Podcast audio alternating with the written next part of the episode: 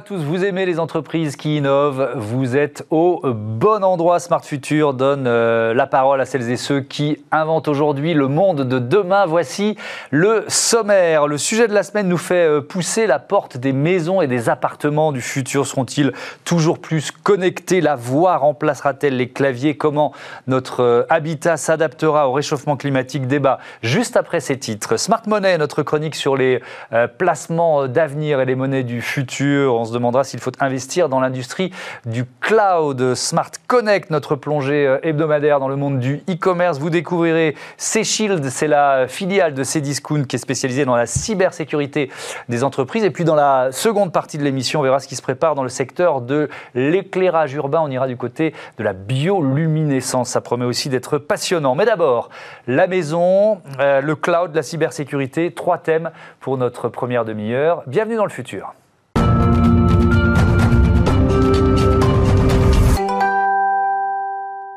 La Maison du Futur nous euh, ouvre ses portes et pour la découvrir, j'accueille euh, Michael Sagne. Bonjour. Bonjour. Bienvenue. Vous êtes euh, responsable marketing home et distribution chez Schneider Electric France. Et puis avec nous en visioconférence depuis l'île-et-Vilaine, depuis bonne main pour être précis, Guillaume Etor, directeur en charge du pôle Smart Home de d'État d'Or, spécialiste de l'habitat, de l'habitat connecté. Bienvenue à vous aussi. Petit test, est-ce que vous m'entendez bien? Je vous entends très bien, bonjour. Bon, bah, l'image, le son, tout ça est parfait. Alors imaginons, imaginons euh, euh, tous ensemble, euh, nous sommes en 2040, je rentre du travail après avoir présenté le numéro 821 de Smart Future, j'arrive devant la porte de mon appartement. Est-ce que, est que j'ai encore une clé pour l'ouvrir, Michael Sagne? C'est une très bonne question et le, logement de 2040 ne ressemblera certainement pas à ce qu'il est aujourd'hui. Mmh. La, la, serrure, bien évidemment, sera certainement connectée, réagira à la voix, on pourra ouvrir sa porte avec son empreinte digitale. Euh, on oubliera, on arrêtera d'oublier ses clés avant de rentrer chez soi. Ça sent le vécu. Ça sent un petit peu le vécu. Et surtout, le logement sera euh, beaucoup plus efficace en énergie.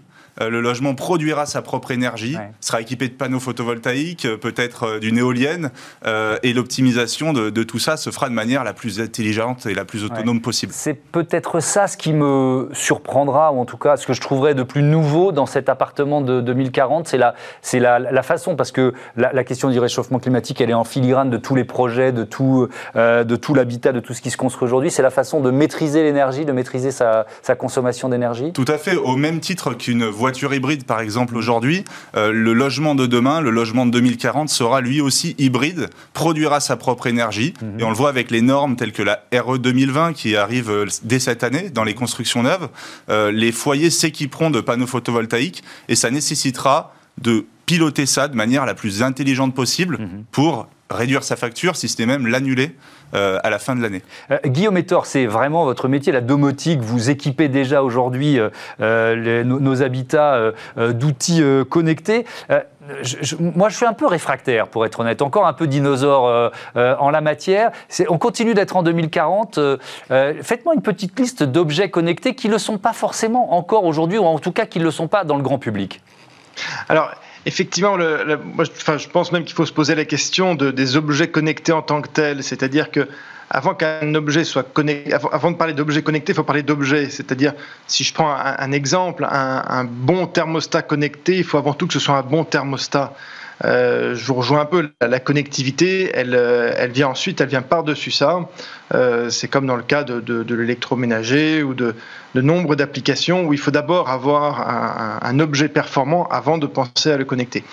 Maintenant, effectivement, ce qu'on voit, c'est que de plus en plus de fonctions qui étaient assurées avant sans connectivité le sont maintenant de manière plus efficace avec de la, de la connectivité. Si je reprends l'exemple du thermostat, euh, le thermostat connecté, il va être capable de, euh, de s'allumer, de s'éteindre en fonction de la présence des occupants. Il va être capable de détecter la présence des occupants. Il va être capable d'aller chercher des, des, prévisions météo euh, pour s'adapter aux températures futures, toutes choses qui ne, qui ne sont pas possibles sans cette, cette connectivité. Donc on va on va vraiment venir enrichir l'utilisation de produits qui existent déjà. Alors il y a des objets, euh, euh, on va sortir du thermostat, mais euh, qui existent déjà. le frigo qui peut alerter sur ce qui qu'il faut acheter, le, miroir, le miroir qui va analyser le, teint pour savoir quel type de maquillage utiliser ou, même éventuellement détecter des, maladies. Tout ça, ça existe déjà, Guillaume Etor. Est-ce que ça vous arrive d'en installer? Oui, alors des, bon, des miroirs connectés, nous n'avons pas ça à notre gamme euh, aujourd'hui, mais, euh, mais des thermostats connectés, des serrures connectées, euh, des alarmes connectées. aujourd'hui, nous installons, nous installons cela, nous installons de l'éclairage connecté également. qui, permet voilà, un, pilotage, un pilotage à distance, un pilotage, on y reviendra tout à l'heure, par exemple à la voix, qui permet voilà, des intégrations grandement simplifiées par la connectivité. Euh, on, y reviendra effectivement, le, pilotage par la voix, ça me semble une, des évolutions les plus, les plus, importantes. Euh, les plus importantes. Michael euh, Sagne, est-ce que vous pouvez nous, citer un ou deux objets sur lesquels vous êtes en train de travailler Objets comme ça, un peu, un peu étonnants ou un peu futuristes? Bien sûr, ben, on, est en train de travailler sur le tableau électrique de demain et le centre énergétique finalement, le centre névralgique des énergies d'un logement. Et c'est le cœur d'activité de, Schneider Electric. Mhm. Donc on est en train de travailler sur un tableau nativement connecté euh, qui permettra bah, justement aux occupants de piloter leur énergie depuis le, ce centre névralgique, mhm. de savoir d'abord combien ils consomment, comme dans une, un véhicule, euh, comme je disais euh, tout à l'heure, mhm. savoir que quand j'accélère, je consomme un peu plus d'essence que quand je décélère. Pareil dans son logement, quand j'allume mes radiateurs, quand j'allume ou que j'utilise plus certains équipements, je sais combien je consomme en euros. Et suite à ça, je peux optimiser justement l'apport solaire ou l'apport des énergies renouvelables dans ce bilan énergétique. Oui, des tableaux ou, même des bornes, parce que c'est vrai qu'on va de plus en plus vers le tout électrique. Ce, cet enjeu de l'électrification des, villes, vous êtes euh, au, cœur de ces enjeux avec, euh, avec Schneider Electric. Euh, ça, suppose des bornes intelligentes et des installations qui aient la capacité de redistribuer de l'énergie, si besoin, au réseau, c'est ça Tout à fait. Alors déjà, les réseaux électriques vont évoluer, puisque quand on installe une borne, le véhicule doit être chargé avec une puissance conséquente. Mhm. Donc les abonnements aux fournisseurs d'accès euh, d'électricité vont être différents. Les, les, les infrastructures électriques doivent évoluer pour supporter ça sans risque pour les utilisateurs. Et c'est d'abord la sécurité qui doit être garantie mhm. avec euh, les réseaux d'installateurs professionnels qui déploieront euh, ces produits-là. Et bien évidemment, rendre tout ça intelligent puisque la simplicité, c'est un besoin premier des consommateurs lorsqu'ils vont aller vers ces logements futurs et beaucoup plus mhm. intelligents euh, qu'ils le sont aujourd'hui. Alors la voix, la voix euh, qui remplace le clavier, on, y est déjà. Il y a les assistants personnels euh, que, certains ont, chez eux. Moi, pour l'instant, il n'est pas rentré chez moi. ça va vraiment être le nouvel outil pour commander sa maison, pour régler un, peu tout ce qu'on a besoin de régler dans une maison? Bien sûr, c'est d'ailleurs ce qui a permis au marché de la domotique, du smart home, de, de, trouver un essor sur les deux, trois dernières années, puisque le taux d'équipement des, Français a explosé en matière d'enceintes connectées. Et c'est Alexa, Google Home, mhm. Apple HomeKit qui a permis vraiment de démocratiser et de rendre les choses simples pour les utilisateurs, euh, contrairement à ce que l'on a connu dans le passé, des systèmes lourds, complexes, chers. On arrive aujourd'hui avec des objets connectés, interconnectés entre eux, mhm. par la voix, par ces plateformes-là, qui permettent aux occupants de créer des scénarios, euh, scénarios nuit,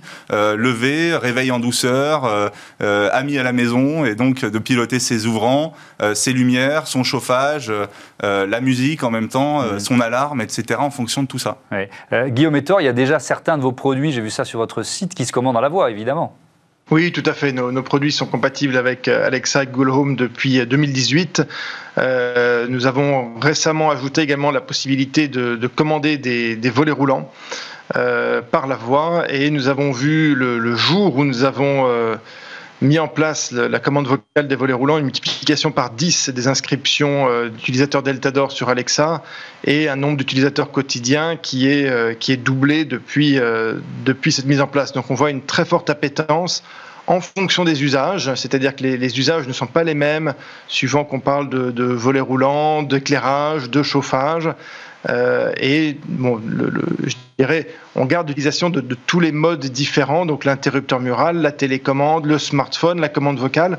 Et finalement, tout ça vient se combiner et s'additionner. Et on ne fait pas les mêmes choses au même moment de la journée avec les mêmes modes de commande. Un, élément que je trouve également très intéressant de la commande vocale, c'est l'utilisation euh, familiale. C'est-à-dire que tout le monde dans une famille, même les plus jeunes enfants, savent allumer la lumière avec un interrupteur. Quand on commence à arriver à des, à des systèmes à base de smartphone, je pense par exemple à l'écoute de la musique, où de plus en plus on passe par le smartphone, ça peut exclure certains membres de la famille et la commande vocale permet de les réintégrer. Euh, Michael Sagne, vous avez lancé une étude auprès de, de 4000 consommateurs dans quatre pays, France, États-Unis, Allemagne et Suède, euh, autour de trois thèmes. La perception des changements climatiques, la perception de notre logement avec la crise sanitaire et l'usage des technologies dans, l'habitat. Il, il, en ressort quoi? Il en ressort quelles leçons Est-ce qu'on est prêt à accueillir de plus en plus d'innovations chez nous? Ouais, alors ça a été une étude qui nous a vraiment permis de savoir où on en est finalement en 2021 des comportements d'achat vis-à-vis de la maison euh, connectée. Et ça a été une étude très intéressante parce qu'on voit que l'ensemble des consommateurs, en France notamment, sont sensibilisés aux problématiques énergétiques mmh. et savent que leur logement euh, a un rôle à jouer dans ça, puisqu'en France, c'est 37% des émissions de gaz à effet de serre, par exemple. Les Français le savent. Par contre, seulement un peu moins de la moitié estiment qu'ils ont eux-mêmes demain un rôle à jouer dans leur C'est leur responsabilité, entre guillemets. Ouais. La première responsabilité est mise sur les entreprises, à plus de 70% mmh. des consommateurs, puis le gouvernement qui doit légiférer pour imposer une réduction des, mmh. des consommations d'énergie. Et donc sur la, la, place des innovations, parce que je reviens à, à, à, la question, on est prêt à les accueillir, mais et, et c'est ce que disait Guillaume Ettor tout à l'heure, oui. et c'est ce que vous avez évoqué aussi, à condition qu'elles aient euh, un but, quoi. C'est pas tout juste le gadget. Alors je pense que, on l'a vu à travers cette étude, l'utilité des objets connectés mmh. maintenant est bien comprise pour gagner en sécurité d'abord, mmh. pour euh, gagner en économie d'énergie, pour gagner en confort. Donc c'est vraiment les trois grands domaines qu'on retrouve. Et ensuite, euh, j'allais dire, c'est la simplicité qui va, faire en, qui va faire que les Français ou les consommateurs vont acheter un objet connecté. C'est pour gagner en simplicité. On oublie le, le, thermostat avec la notice de 80 pages en début d'hiver pour paramétrer son chauffage et on le fait en quelques clics sur une application smartphone. Mmh. Et ça, je pense que tout le monde le comprend aujourd'hui. Oui. Euh, Guillaume Ettor, une maison connectée, ça peut, ça peut souvent aussi, on a parlé d'efficacité énergétique très bien, mais être une maison plus sûre. Euh, parce qu'elle peut nous alerter euh, en cas d'incendie, en cas de fuite, en cas d'inondation alors tout à fait, voilà, on, est, passé du système d'alarme un peu traditionnel bon, qui, sonne au système d'alarme relié à une centrale de télésurveillance, à maintenant l'alarme connectée qui est toujours reliée éventuellement à, une centrale de télésurveillance, mais qui alerte également directement euh, les, occupants lorsqu'ils sont absents euh, d'une intrusion. Et avec toutes les, toutes les fonctions, je dirais, euh, supplémentaires qui donnent plus d'utilité à l'alarme parce que finalement une alarme on l'installe et on espère surtout qu'elle ne, qu'elle ne serve pas. Euh, avec l'alarme connectée, on va introduire de nouveaux usages euh, sur, euh, pour savoir que, que, qu'un enfant est rentré de l'école à l'heure, pour savoir, voilà, pour avoir plein, plein d'informations euh, sur les entrées-sorties de sa maison et pas seulement sur les, sur les intrusions. Et Guillaume puisqu'on parle de, de sécurité, la question de la sécurité de ces objets connectés, elle est, elle est réelle contre un, un piratage informatique. Comment aujourd'hui sont-ils protégés? Alors effectivement, cette, question-là est de plus en plus euh, au centre des, préoccupations des utilisateurs. Euh, nous intégrons, nous, la, cybersécurité euh, dès la conception de nos, de nos produits, euh, puisqu'effectivement, l'attaque informatique est une des causes euh, d'indisponibilité euh, d'un produit. Il peut y avoir d'autres causes, hein, comme souvent également la dépendance à des, plateformes. On a vu en 2020 des, grosses pannes chez Amazon, chez Google, chez Zoom, donc des, gens qui sont pourtant des, professionnels extrêmement reconnus dans ce milieu, ça peut toujours arriver. Euh, donc nous sommes aussi attentifs à concevoir des systèmes qui certes sont connectés, mais qui continuent de fonctionner si la connectivité n'est plus là. Alors restez avec nous l'un et l'autre, on va découvrir euh, d'autres innovations pour la maison avec Olivia Hieré-Dobré.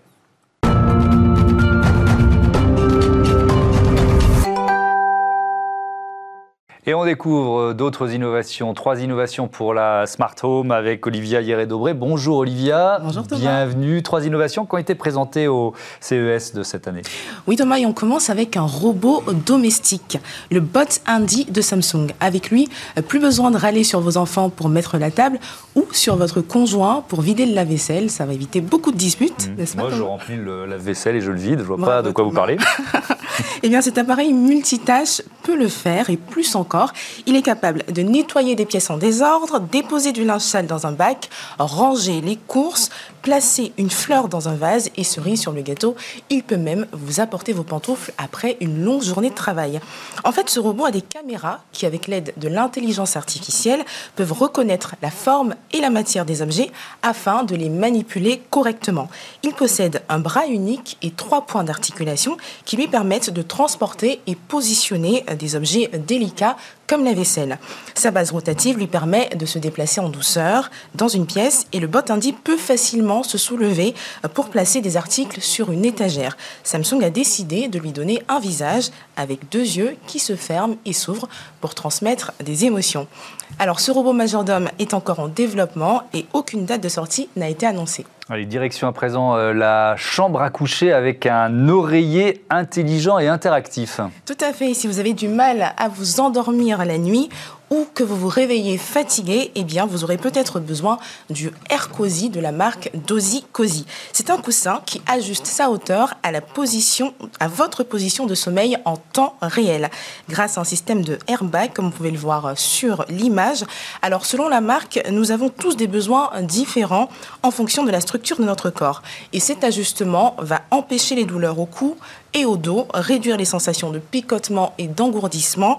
Et comme vous serez dans une position confortable pour dormir, vous n'aurez pas à vous tourner et retourner plusieurs fois dans la nuit, ce qui va améliorer la qualité de votre sommeil, mais, mais aussi euh, celui de votre partenaire si vous ne dormez pas seul. D'ailleurs, pour les ronfleurs, c'est aussi une solution, puisqu'il va vibrer subtilement pour inciter à changer de position et ne pas déranger l'autre. Aujourd'hui, on va sauver les couples. oui, je me sens pas concerné. Ça, ça sera grâce, ça sera grâce à une puce Bluetooth que vous pouvez connecter.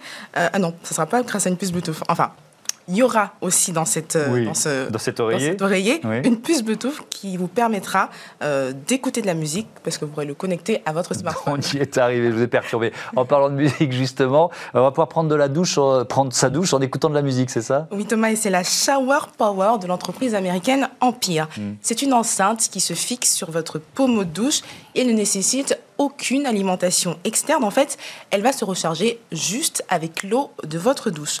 Comment Eh bien, au cœur de l'enceinte se trouve une mini turbine qui, grâce à l'énergie hydroélectronique générée par le jet de l'eau, va recharger la batterie de l'enceinte et ce, à chaque fois que vous prendrez une douche. Ampère dit que la batterie euh, peut fournir 10 heures d'écoute, mais bon, 10 heures sous la douche, ça fait quand même un peu beaucoup. C'est pas raisonnable. Et ce n'est pas du tout écolo. C'est clair. Et justement, en parlant euh, d'écologie, eh bien, sachez que Shower Power est fabriqué avec du plastique recyclé. C'est pas mal. Est-ce qu'on entend bien le, son quand même avec le bruit de, le bruit de la douche? Alors, a priori, oui, parce que l'enceinte dispose de trois haut-parleurs qui diffusent le son à 360 degrés. Mhm. Et si vous voulez aussi écouter vos playlists d'émissions Bismart sur Deezer ou Spotify, car nous y sommes, eh bien vous pourrez le faire en toute sérénité durant votre douche grâce à la puce Bluetooth intégrée à l'enceinte qui permettra de connecter votre smartphone. Et cette innovation est vendue à partir de 65 euros sur la plateforme de financement participatif Indiegogo. Voilà, mais pour ceux qui chantent faux sous la douche, désolé, on peut rien faire pour vous. Merci beaucoup. Merci Olivia. Euh, à la semaine prochaine, évidemment, euh, dans Smart Future. Merci euh, à tous les deux. Merci Michael Salle, merci Guillaume merci À bientôt. Bon vent à vos entreprises respectives. Allez, on parle maintenant d'argent dans Smart Future, l'industrie du cloud. Retrouvez Smart Money au cœur de Smart Future avec eToro, leader mondial des plateformes de trading social.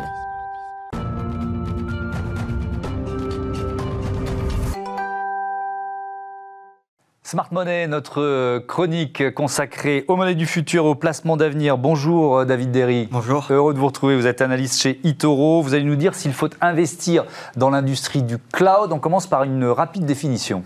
Exactement. Donc le cloud, euh, qu'est-ce que c'est? Donc le cloud, ce qui est important de comprendre, c'est que c'est une technologie aujourd'hui qu'on utilise au quotidien, mhm. sans même s'en apercevoir.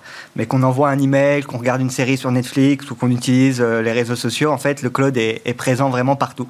Donc le cloud, c'est quoi? Le cloud, qu'on appelle aussi parfois cloud computing, en fait, mhm.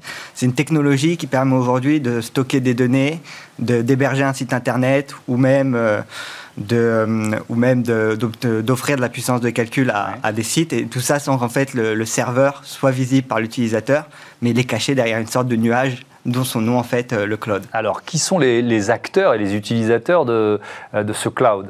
Alors dans le cloud, il y a trois grandes catégories d'acteurs. Ouais. La première catégorie, c'est toutes les, les entreprises d'infrastructure as a service, donc des entreprises qui vont offrir en fait de, de l'infrastructure et des services de stockage et de données euh, pour, les, pour les entreprises.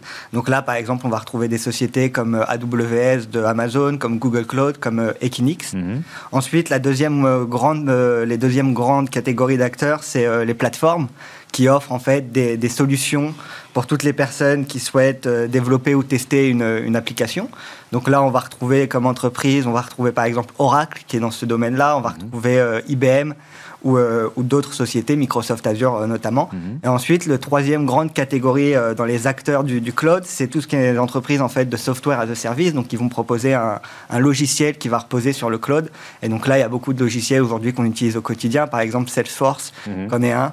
Euh, il y en a d'autres euh, comme Cloudflare ou comme Workday. Alors, qui sont les, les- les gros bras? Quelles entreprises dominent ce marché? Alors pour le moment, c'est un marché qui est largement dominé par AWS et donc par, euh, par Amazon, qui Mhm. détient un, tiers du, un tiers du marché du, du cloud et qui génère trois fois plus de revenus que ses, que ses autres compétiteurs. Donc les trois autres principaux compétiteurs qui sont donc Microsoft Azure, Google Cloud et euh, Alibaba Cloud.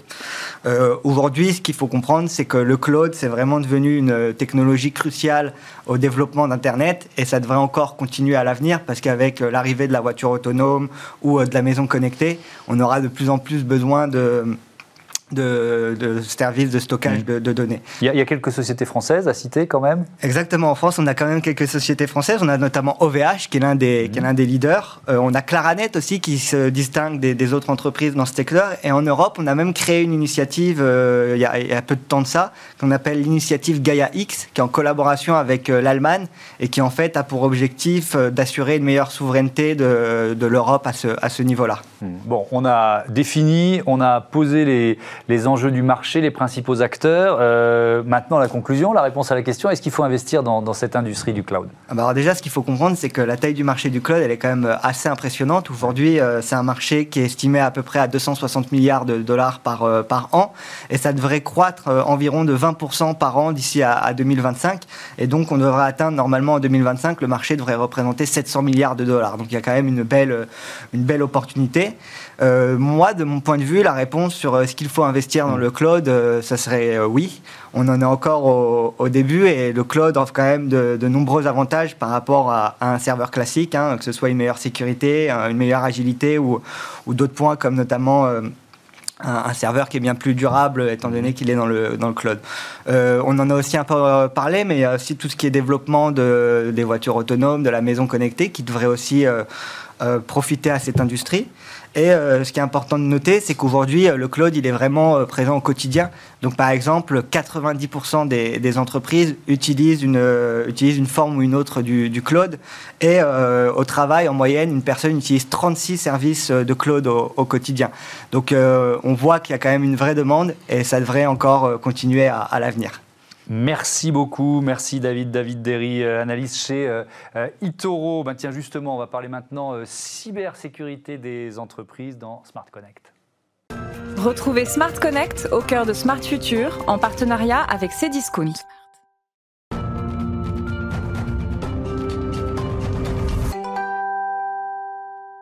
Smart Connect, on découvre comme chaque semaine le monde du euh, e-commerce. On parle cybersécurité aujourd'hui. Bonjour euh, Romain Broussard, bienvenue. Bonjour Thomas. Vous êtes le président de C-Shield, filiale de Cdiscount spécialisée dans la cybersécurité des entreprises. Est-ce que vous pouvez nous présenter un peu le- la gamme de services que vous proposez? Alors, C-Shield, euh, c'est une entité qui émane de Cdiscount, effectivement, et euh, qui euh, adresse euh, différents secteurs d'activité, euh, aussi bien dans le domaine public que euh, le secteur privé, euh, et va adresser principalement euh, des euh, euh, plateformes digitales. Euh, le secteur de la cybersécurité euh, a une principale mission qui est de protéger les entreprises. Malheureusement, aujourd'hui, souvent, ça se fait au détriment euh, de la continuité d'activité.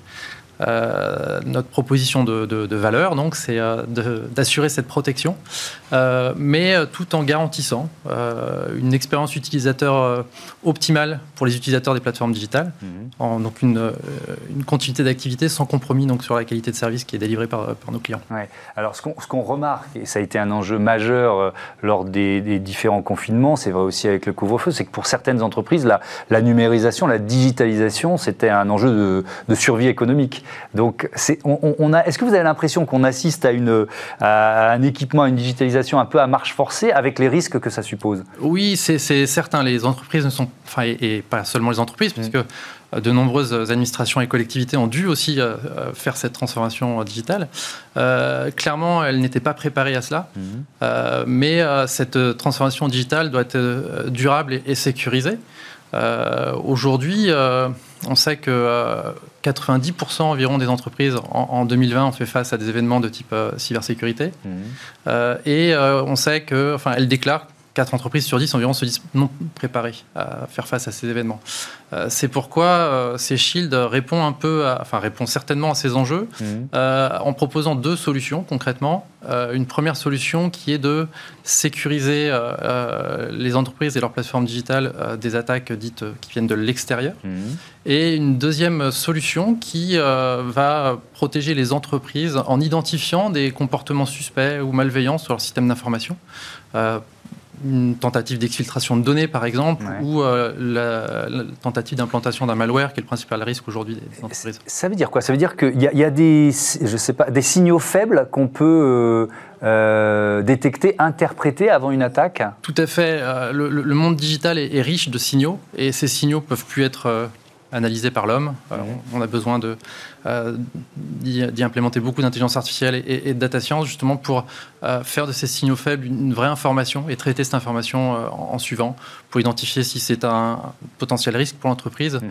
ou au contraire si c'est un, client et qu'il faut finalement accompagner dans son parcours d'achat par exemple pour l'e-commerce. Alors justement, comme ici on parle d'innovation, en quoi les, les, solutions que vous proposez aux entreprises font appel à l'intelligence artificielle? Est-ce qu'il y a ce qu'on appelle aussi le deep learning, c'est-à-dire des machines qui apprennent de leur erreurs qui progressent au fur et à mesure alors bien sûr, euh, ces, discounts, euh, de, par son, sa longue expérience, effectivement, aujourd'hui, euh, a massivement euh, investi dans la technologie. Mmh. On dispose aujourd'hui de, plus de 800 ingénieurs en développement logiciel et, également 50 data scientists. Euh, ces, data scientists, euh, ils ont été principalement au, service du, commerce pendant une longue période, mmh. euh, mais progressivement, effectivement, on a commencé à exploiter ce savoir-faire sur des domaines beaucoup plus techniques, y compris sur la cybersécurité. Mmh. Donc oui, on, a des data scientists qui travaillent justement à mettre en place des mécaniques d'apprentissage pour identifier ce qui est un, comportement malveillant, venant souvent de, robots de navigation. Hein. C'est un, robot qui combat un autre robot, quoi, exactement, façon, avec des humains derrière. Oui, oui, bien sûr. lors de la conception et dans la façon de les piloter, mais quand même c'est ça, quoi. Et tout à fait, tout à fait. On a vraiment une, une, une lutte permanente avec euh, des mécaniques d'attaque qui évoluent et donc des mécaniques de défense qui doivent également évoluer. D'où l'importance d'avoir une intelligence artificielle qui apprend. Exactement. Exactement. C'est un, marché qui est euh, en, constante évolution et, et encore une fois, euh, la, digitalisation à marche forcée qu'on vient de, connaître effectivement avec mm. cette crise sanitaire euh, et, qui se poursuivra puisque les, utilisateurs de plateformes, les citoyens, tout, le monde a franchi le pas et s'habitue à utiliser ces plateformes, euh, nous confrontent à, finalement des, également des, expositions de services de plus en plus euh, fréquentes mmh. et des attaques qui deviennent de plus en plus élaborées. Merci, merci Romain Broussard. À bientôt euh, sur Bismart. On marque une pause et on se retrouve juste après pour découvrir les éclairages urbains de demain, de la bioluminescence à venir. À tout de suite.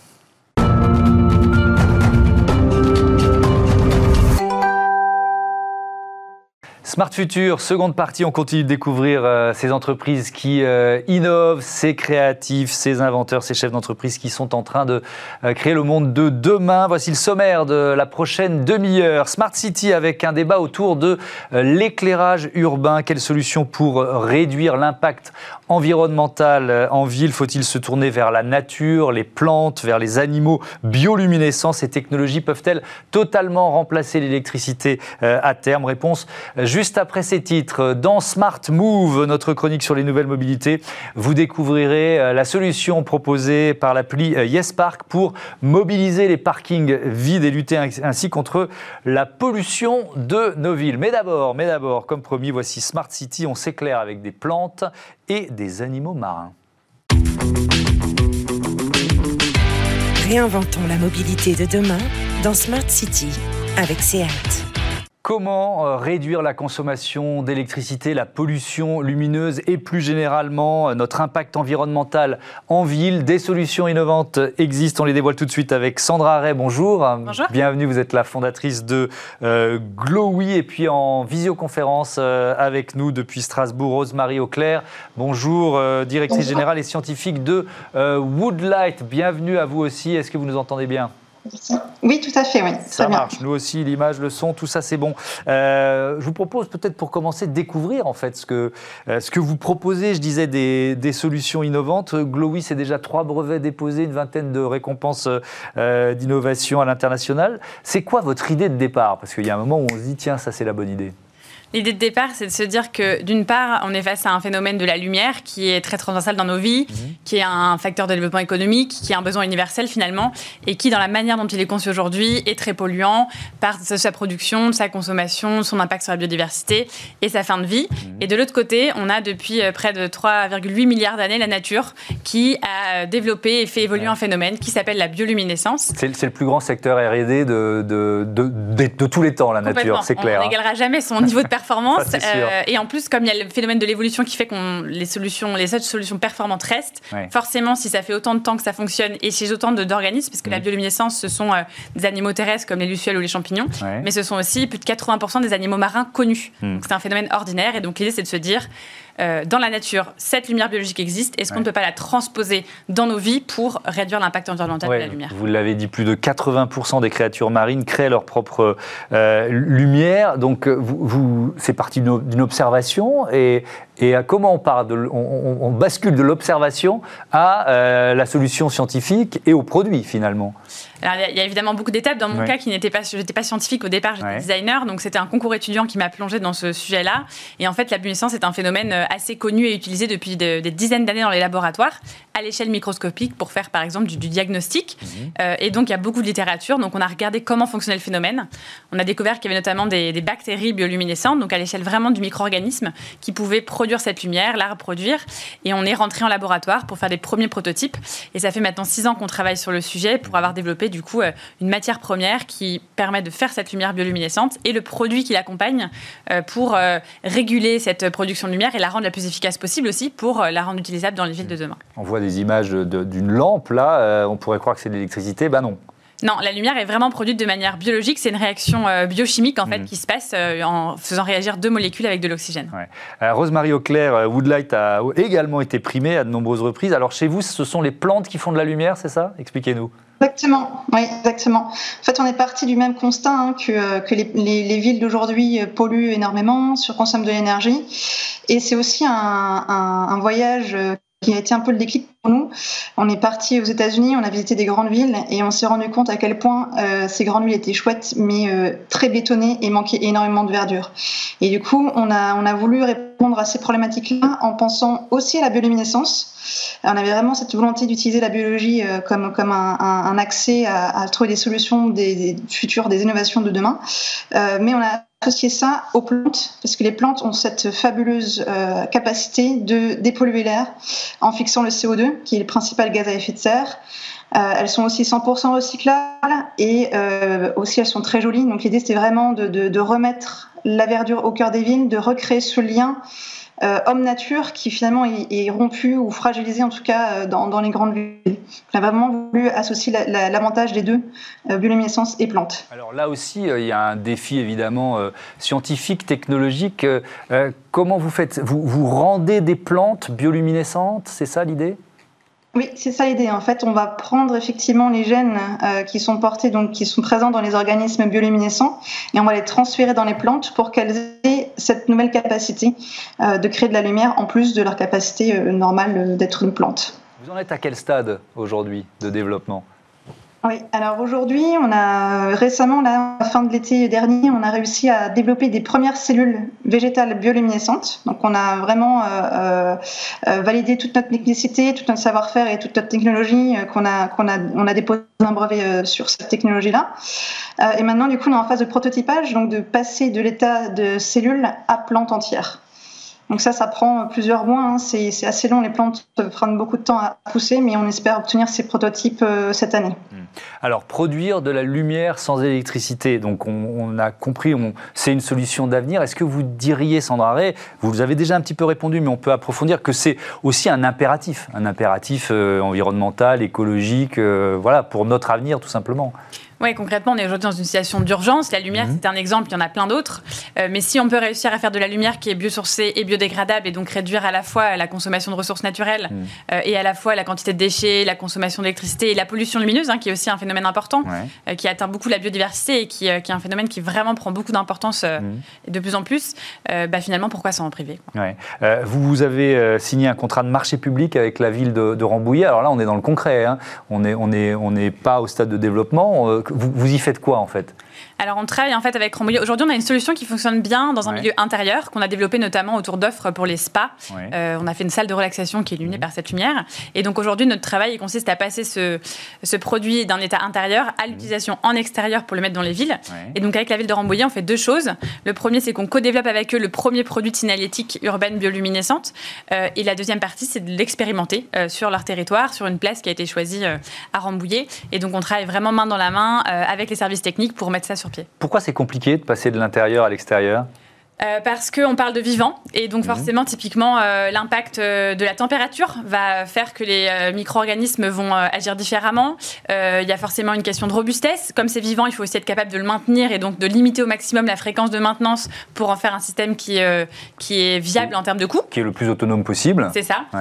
et donc voilà, il y a toutes ces questions-là qui sont l'utilisation du vivant, qui reposent du coup des questions qui sont bien plus profondes que juste on vient remplacer une ampoule par de la bioluminescence, mhm. mais on vient créer toute une nouvelle chaîne de valeur avec des nouveaux métiers aussi euh, pour gérer ces, systèmes euh, qui vont permettre de créer cette ville de demain. Quel nouveau métier Ils n'existent pas encore d'une certaine façon, vous êtes en train de les créer. De, de micro-organismes bioluminescents. à, l'époque, il y avait des allumeurs de réverbères, par exemple, et on peut très bien imaginer que demain, il y ait effectivement des métiers qui, travaillent autour de ces installations. Euh, Rose-Marie Auclair, on, parlait de, pollution lumineuse, effectivement, avec, avec Sandra Ray. votre solution, elle, elle contribue aussi à diminuer, évidemment, la pollution lumineuse dans les villes oui, oui, tout à fait. En fait, la, la, la bioluminescence, c'est une lumière qui est très, très douce. Euh, je pense que vous avez des, images là devant vous. Euh, c'est beaucoup moins puissant, beaucoup moins agressif qu'un qu lampadaire, en fait. Donc, c'est ça, ça, réduirait vraiment la pollution lumineuse et aussi l'impact euh, envers les animaux, euh, parce que c'est une lumière froide aussi. Donc, il n'y a pas de risque que les animaux se meurent en fait en étant sur une plante ou, ou sur un, un, un néon que Louis a, a développé. Donc, c'est oui, ça, réduit complètement la pollution lumineuse, tout à fait.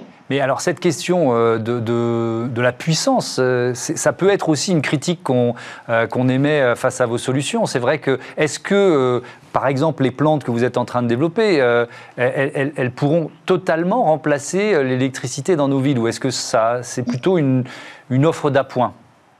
Alors, euh, je pense que c'est plutôt une offre d'appoint. Euh, on pense vraiment que c'est plutôt une alternative à, certains endroits en fait où ça sera une vraie réponse. Par exemple, au niveau des balisages, euh, on a beaucoup discuté avec des collectivités et ils trouvent que c'est vraiment très très relevant très pertinent de, remplacer euh, ces, pourquoi pas ces lampadaires, enfin ces lampes très très fortes pour baliser les, chemins, les pistes cyclables, euh, qui coûtent énormément euh, d'argent en fait à, tirer les câbles, etc et à entretenir. Par contre, il y a des endroits dans les villes qui nécessitent vraiment un éclairage fort. On est vraiment pour la, la partie Et là, je pense que le lampadaire fait très bien son travail. Donc, euh, on n'imagine pas forcément remplacer tout type d'éclairage par des plantes ou par la bioluminescence en général, mais, plutôt euh, voilà, des endroits où c'est très pertinent euh, de, de, le mettre. Quoi. Sandra, même question, vous imaginez pas remplacer toute le, toutes les sources de lumière actuelles. Quoi. Ouais, je pense qu'on a une vision assez complémentaire là-dessus. Effectivement, il euh, y, a deux manières de réfléchir. Il y a se dire, de toute façon, il euh, n'y a pas une solution radicale qui va répondre à mm. toutes nos problématiques. Et surtout, la lumière dans la ville, c'est très euh, diverse. C'est-à-dire qu'on imagine le lampadaire, mais en fait, il y a les mobiliers urbains, il y a les systèmes de guidage, de signalétique, de mise en valeur, qui, eux, nécessitent pas vraiment d'éclairer pour la sécurité, mais plus de donner de la visibilité. et donc, déjà, c'est des sujets qui sont énormes.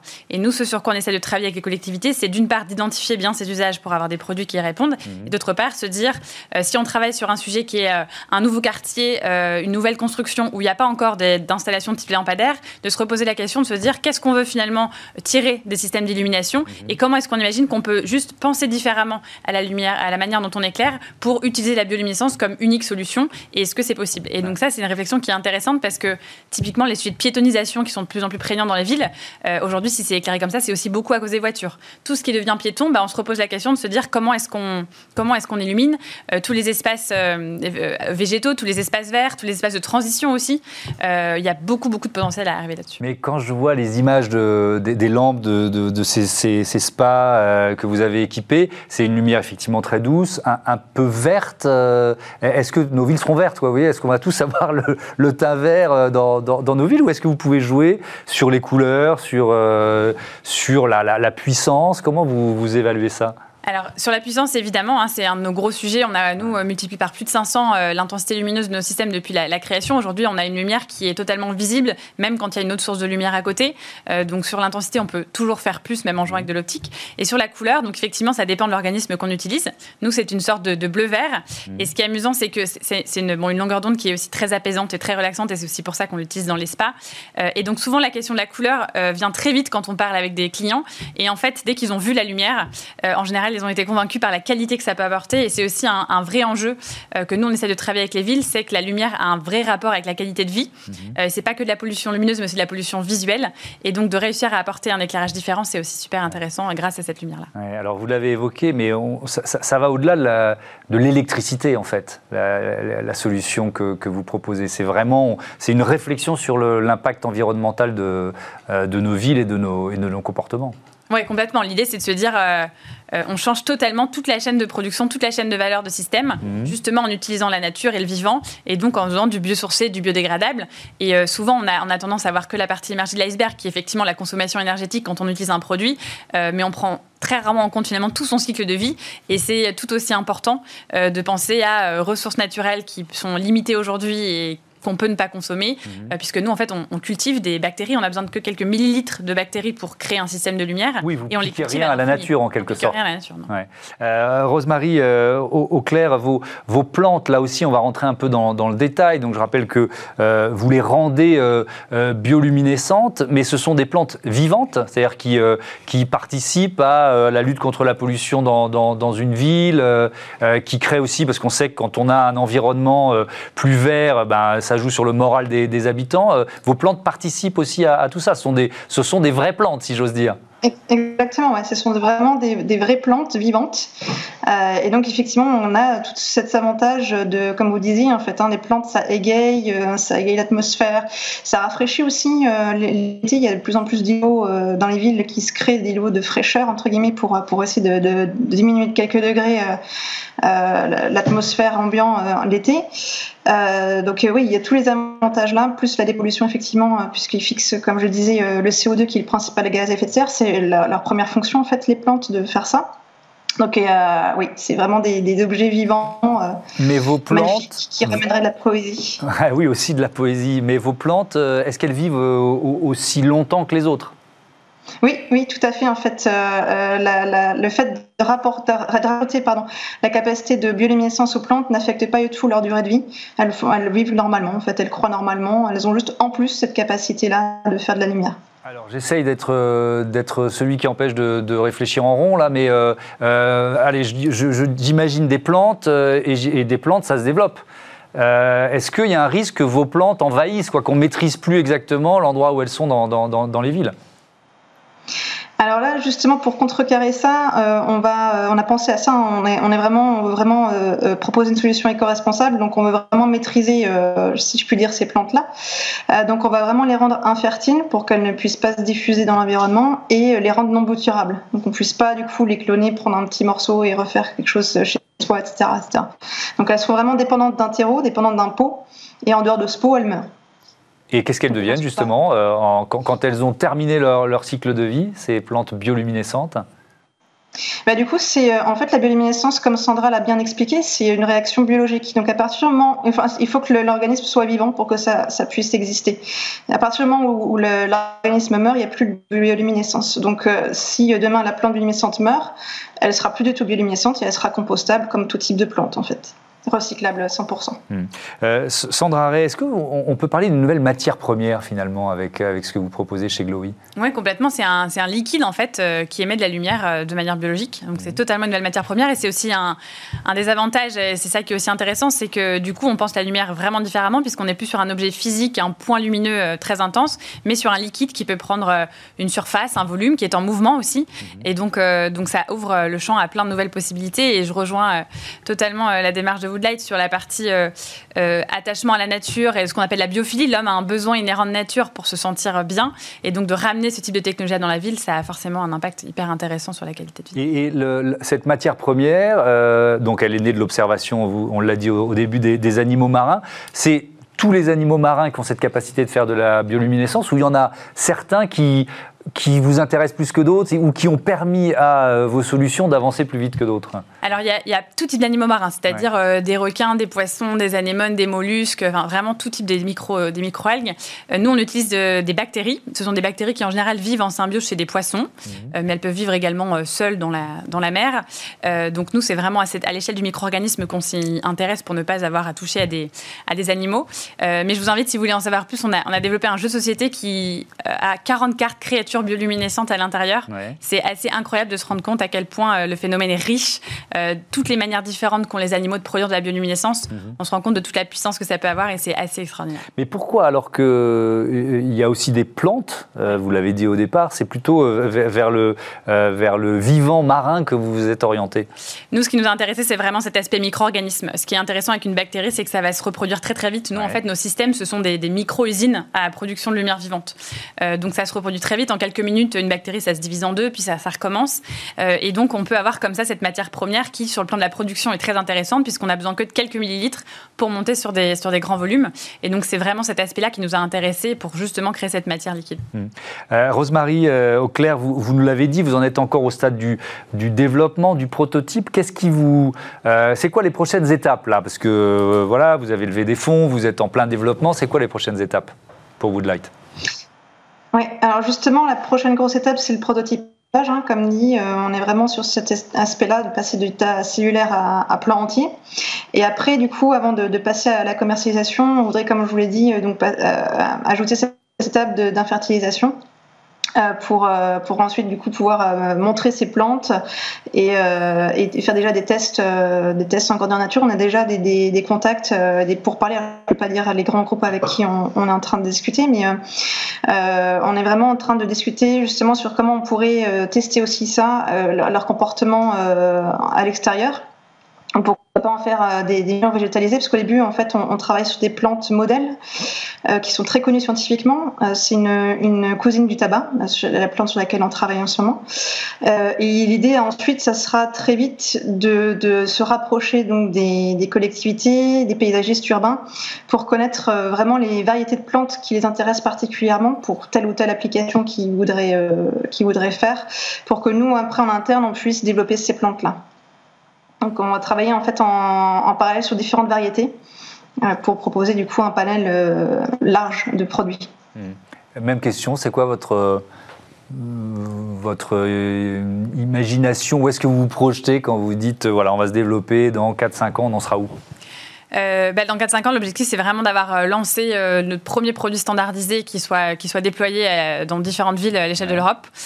donc, avec cette étape intermédiaire qui est donc ce projet pilote dans, dans la ville de Rambouillet. Rambouillet Qui va agir à la fois comme showroom, mais aussi comme preuve de concept pour tout quantifier et tout mesurer. et donc, l'objectif, c'est vraiment, à l'échelle 4-5 ans, d'avoir réussi à déployer ces systèmes bioluminescents dans la ville. Et eh ben voilà, on vous le souhaite aux uns et aux autres. Merci beaucoup. Bon vent à, toutes les deux. Bon vent à, à et Woodlight. Bon, c'est pas tout ça, mais moi, il faut que je trouve une place de parking.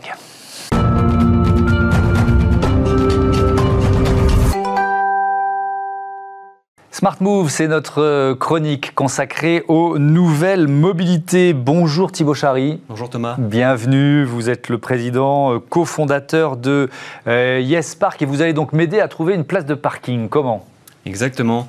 On a fait ce constat il y a 7 ans maintenant, de grosses difficultés à se garer et en fait énormément de places de parking qui, sont, qui existent, qui sont là, mais qui sont vides en sous-sol, pas louées, parce qu'inconnues du grand public. Notre métier, c'est vraiment d'aller les trouver, de les mettre au jour et, de rendre leur location euh, possible et facile. C'est-à-dire que ce sont des, parkings, soit des parkings d'immeubles d'habitation, soit des parkings d'immeubles de, bureaux, c'est ça, et qui sont euh, pas ou sous-utilisés, notamment à certaines heures. Exactement, c'est ça.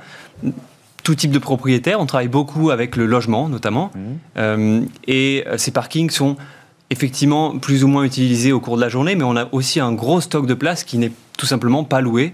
Euh, et donc nous, on se focalise sur ces places qui sont disponibles tout le temps, 24 heures sur 24, mhm. et on les apporte à la location pour les automobilistes pour qu'ils puissent avoir une place près de chez eux et pouvoir rentrer tranquillement le soir ou laisser leur véhicule euh, sereinement. Alors imaginons, je suis au volant, comment j'utilise euh, l'appli YesPark Donc le cas d'usage, c'est vraiment le, riverain qui a besoin d'un parking près de chez soi dans les grandes villes. Typiquement, les véhicules bougent assez peu. On n'a pas envie de le laisser toute une semaine sur la voirie. Euh, de surcroît, ça consomme de l'espace public. C'est pas très pertinent d'un point de vue euh, euh, ville. et donc, ce riverain va habite dans un immeuble qui n'a pas de parking, un, immeuble ancien à Paris ou dans les grandes villes. Néanmoins, il y a un immeuble récent en face de chez lui ou à côté de chez lui. Donc, il va louer une place de parking dans cet immeuble plus récent. Euh, il fait ça directement sur le site internet ou bien directement sur l'appli. Ça, c'est un, des gros avantages de notre offre, c'est que c'est très simple, très facile. On n'a pas de dossier papier, on n'a pas de dossier même numérique, hein. on n'a pas de chèque de caution, euh, euh, pas d'engagement. On souscrit en quelques minutes, quelques clics sur son application. On accède à la place via son téléphone. C'est aussi le téléphone qui fait office de télécommande pour rentrer dans le parking. Donc on a digitalisé toute le, toute la chaîne de location du parking pour rendre la vie simple pour l'utilisateur et simple aussi pour le propriétaire qui du coup n'a plus de badge à gérer par exemple. Oui c'est ça, on n'est pas obligé d'aller chercher un badge euh, pour pouvoir rentrer dans, le parking euh, en, question. Euh, pourquoi vous diriez que votre solution c'est l'avenir du parking dans, nos villes? Bah, c'est l'avenir du parking et c'est l'avenir de la ville. Mmh. pourquoi? Parce que déjà, on, utilise beaucoup mieux un actif immobilier.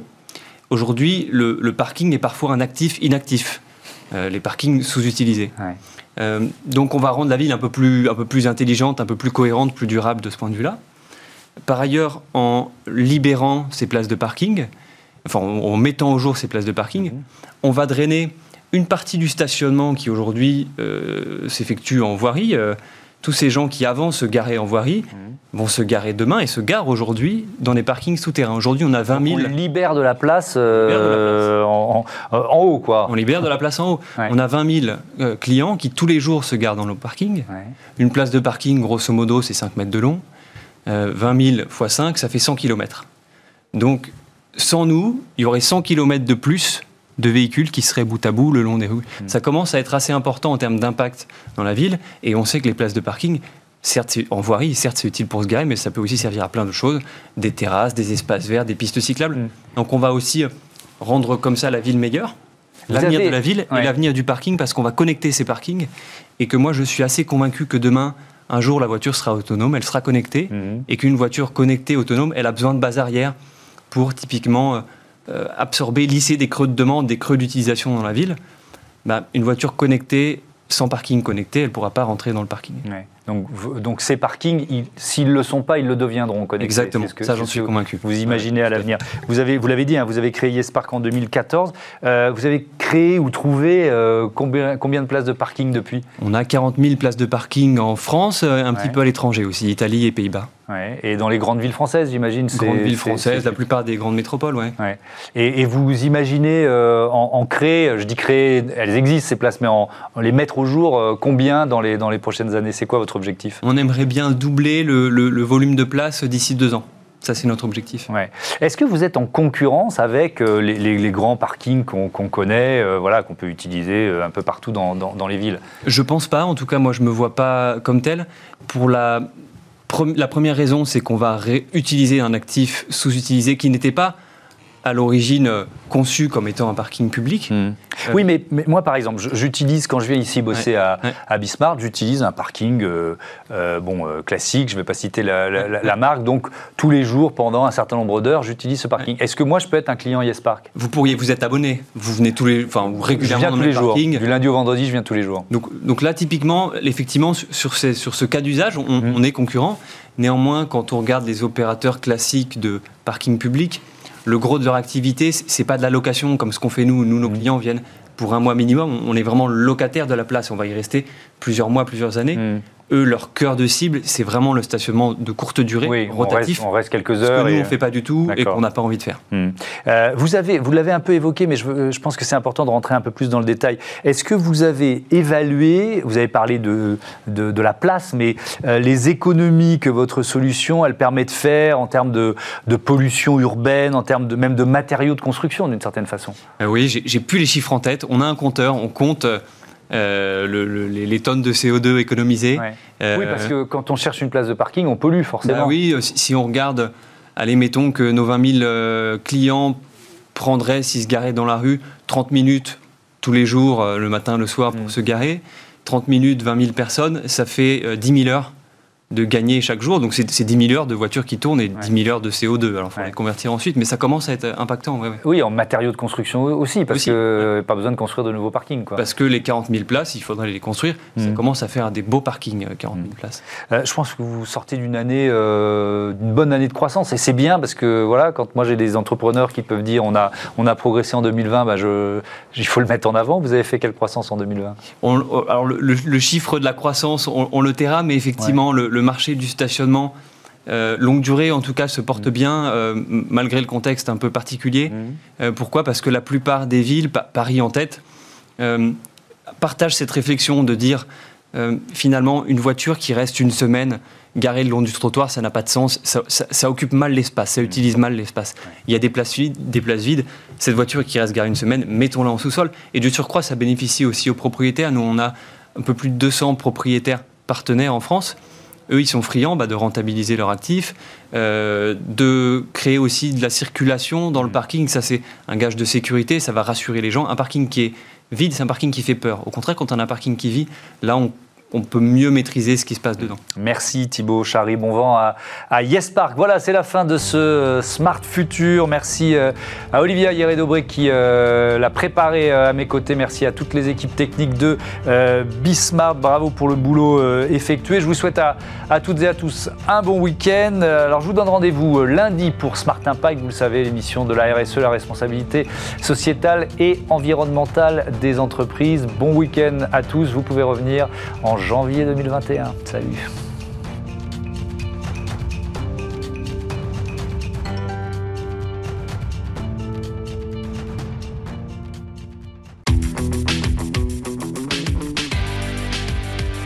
Ce programme vous a été présenté par SEAT.